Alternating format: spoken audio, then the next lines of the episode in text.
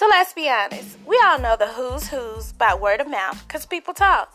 But here's where I personally go door to door and around town to meet those local celebs and really find out what's happening.